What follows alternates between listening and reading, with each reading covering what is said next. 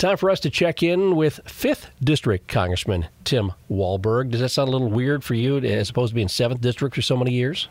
Well, I wish it were, but uh, I'm not out of the 7th District yet because I haven't been sworn into office. Ah, because you need to have a Speaker of the House first? I got to have a Speaker of the House first before we can be sworn in. So there are 434 members of Congress right now that are simply members elect. Uh, until we until we can get a Speaker, um, that doesn't happen. So I guess technically I'm still representing the uh, well the seventh district. In fact, no, I guess I'm representing nobody uh, right now. So we're doing our best to, to be a volunteer for the fifth district, if if you can put it that way. And uh, I think I'm doing my part in in representing uh, the people I, I was elected by, and also the principles on which I ran, which was the commitment to America. Uh, that would uh, really start to turn our country around if we would follow his policies. Well, there's about 20 people that are they're holding up the vote uh, on, on, Kevin McCarthy, and I don't know for sure whether he's the best candidate or not. I'm, I'm not there with you guys on that. But w- what's their beef? Yeah, let me let me tell you. Uh, uh he may not be the best candidate, but there was no one else, no one else that did the work and produced the results to be Speaker of the House as Kevin McCarthy. I mean, he he it took eight years for Nancy Pelosi to gain the majority back. It took Kevin McCarthy and all his efforts, a team effort, yes, but a leader uh, to get the get the majority back. And uh, five million more people in the United States voted for us than for the Democrats. And I think it was because of the commitment to America, which was uh, Kevin McCarthy's. He was the architect of that, and we all put it together through task force and all the rest we came together in November as normal. Uh, the conference met to have elections for Speaker for our nominee. Uh, Kevin overwhelmingly won that. Uh, there were only 31 members who voted for someone other than Kevin at, at that primary election within our conference. Since then, there now are only 20 people. So it's gone from 31 to 20 uh, that don't support Kevin McCarthy. And uh, most of the issues that they wanted were given and now there's being more given in, in, in agreements, but they still can't take a win and move on um, and get get a Congress seated. Right now, we can't get uh, uh, classified briefings. Uh, it's it's the bureaucracy that's running the country right now. It's a bureaucracy that's running our CIA, our FBI, our military, and uh, foreign affairs issues. Uh, until we get that done, we can't move forward. Uh, and so I, I would say, you know, when, when there's 90% of an, a particular entity, in this case it's the Republican Conference, that supports one leader and has supported it consistently through 11 votes, it's about time for that 10%, those 20 people, uh, to say, well, we got we got some good concessions out of that. Let's let's stop holding up the progress. But do you think it'll get settled today? No, I don't think so. Uh, I think we may make some movement today. I think there may, because of agreements that have been uh, literally signed on to, um, that uh, will have more votes for Kevin McCarthy. But I think he'll be still short of the 218 that's needed. Uh, he has 201, 202 right now, depending on what vote was given. We've got a couple people gone home for medical reasons, so that that puts a strain. Um, if we're not careful, um, we can give the opportunity for the Democrats to come together with some of the some of the more moderates in the Republican conference and cut a cut a concession deal that gives Democrats more than they should receive as a minority, and uh, that is not what I think this country needs. We've seen what their leadership has done to our country in the past four years in the House with the, that majority, and then the last two years working with an administration that as recently as last night, was saying the border is secure, and the Republicans have to come together to help him to make it better. I mean, it's it's absurd. It's it's it's crazy town here right now. But you and I have talked about it before, Ken. That the beauty of our democracy is its messiness. That's how the framers and founders designed it. They didn't want it to be easy to turn over to change. Uh, we had to work at it, and in that messiness is freedom. But right now, I, I'm getting a little tired of freedom. I got to admit.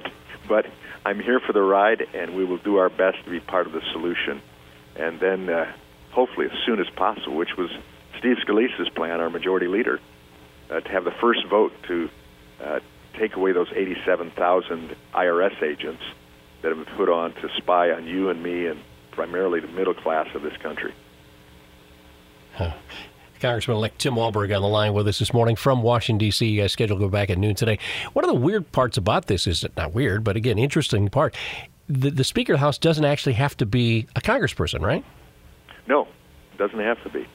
Uh, the Speaker of the House is the leader of the House activities.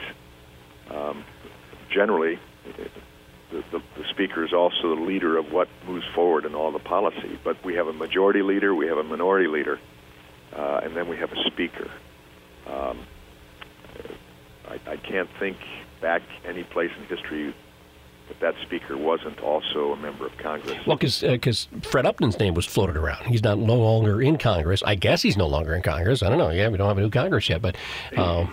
yeah, he's not in Congress. He wasn't reelected, so that's the case. But I, I sent a uh, email back to him when I read that Detroit News uh, article that said that he might be interested in, in being nominated for Speaker if there was a coalition design, and that he would uh, he would uh, then allow equal number of Democrats and Republicans on committees. I, I, I, I texted him or I emailed him back said, uh, "Say it ain't so, Fred. Um, is this a this is a Nolan Finley early April Fool's prank?" And I, I haven't heard back yet, so I don't think it's serious. Yeah, well, eh, but it is kind of interesting. So if you want to float my name around, I'm, you know, I've got a, a decent resume, I suppose, right? Well, I think I trust you. Uh, you've got a lot of listeners and people that follow you uh, implicitly, so you you might make a good speaker. But let's try to get this done with Kevin McCarthy. Yeah. I think he is he is a great leader. Jim Jim Jordan, you know, his name was put up. I've talked with Jim. He said, "No way, I wouldn't accept it." J- Jim is made for, and each member of Congress is made for something different. I'd never want to be the speaker. Uh, committee chairman, subcommittee chairman, yeah, but uh, the speaker, no. Jim Jordan wants to be Judiciary Committee chairman he wants to lead the oversight, and I think the American public see that is his his forte, and and uh, we would waste him as the speaker, and within six months. Uh, he would hate the job, and there'd be a lot of people who hate him. I'd, I'd rather have him at that position. So no one has surfaced yet.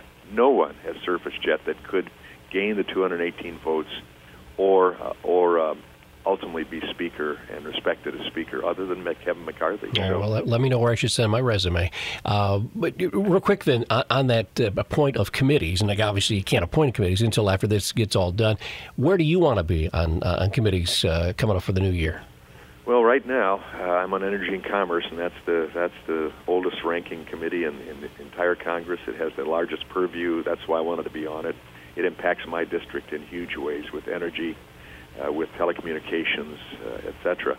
I'm also um, been given a waiver to stay on Education and, and, Labor and now Education and Workforce Committee with our new majority, uh, and I, I love that committee because of both areas, education and right now we saw because of COVID how important education was and, and how we've let our kids down. Uh, and in the workforce space of training our workers uh, that's important as well as the labor union issues. Michigan is a right to work state. You can make a choice in our state. Those are the type of things we ought to support. So that's where I want to be. Uh, we're in the process of uh, one of two members running for chairman of that Education Workforce Committee, and I was supposed to give my presentation in front of the steering committee that makes the decision yesterday, but that was called off because of what's going on here. So uh, hopefully I will be chairman of the Education and Workforce Committee. If not, we still have uh, plenty of opportunity of involvement. All right, Congressman elect Tim Walberg from Washington D.C. I guess the, the the key will be if you get your first paycheck, then you'll know whether you're actually a congressman or not, right? Uh, absolutely, and we won't get our first paycheck until we're sworn in. And uh, what's even what's even worse is a good number of our staff, uh, committee staff, the permanent staff will not be paid either. Uh, so they're all in limbo. We can't yeah. we can't select the committees. And then when you think about our our military um, and the payment that could come to them if government is instead set up and capable of running, uh, we've got some real problems. And my office pretty soon won't be even able to address concerns about IRS, about Social Security, about visas, about passports because we aren't seated yet. And uh, I think at that point, a lot of stuff will hit the fan, and maybe these 20 recalcitrants, who are some of them are good guys, some are in it for game playing, and I think you would know the ones. You look on Fox News at night, you'll see. Uh, but when the president of the United States says, "Get on with it," support Kevin McCarthy, or the, the former president, the President Trump, and and when some key people like Newt Gingrich, uh, Mark Levin, and others who are conservatives are saying Kevin is the guy, get on board. Um, I think it's time to move, and maybe the pressure will come from the people themselves, uh, who will say, "Listen, you may have fought a valiant battle, you got a few things, but let's get on with it. Mm-hmm. Serve the people." Okay, we'll see how it plays out, and hopefully by next week you'll officially be a congressman again. I hope so. Talk. We'll talk soon. Thanks. That is uh, Congressman elect, soon to be the 5th District Congressman, Tim Walberg from Washington, D.C., with us.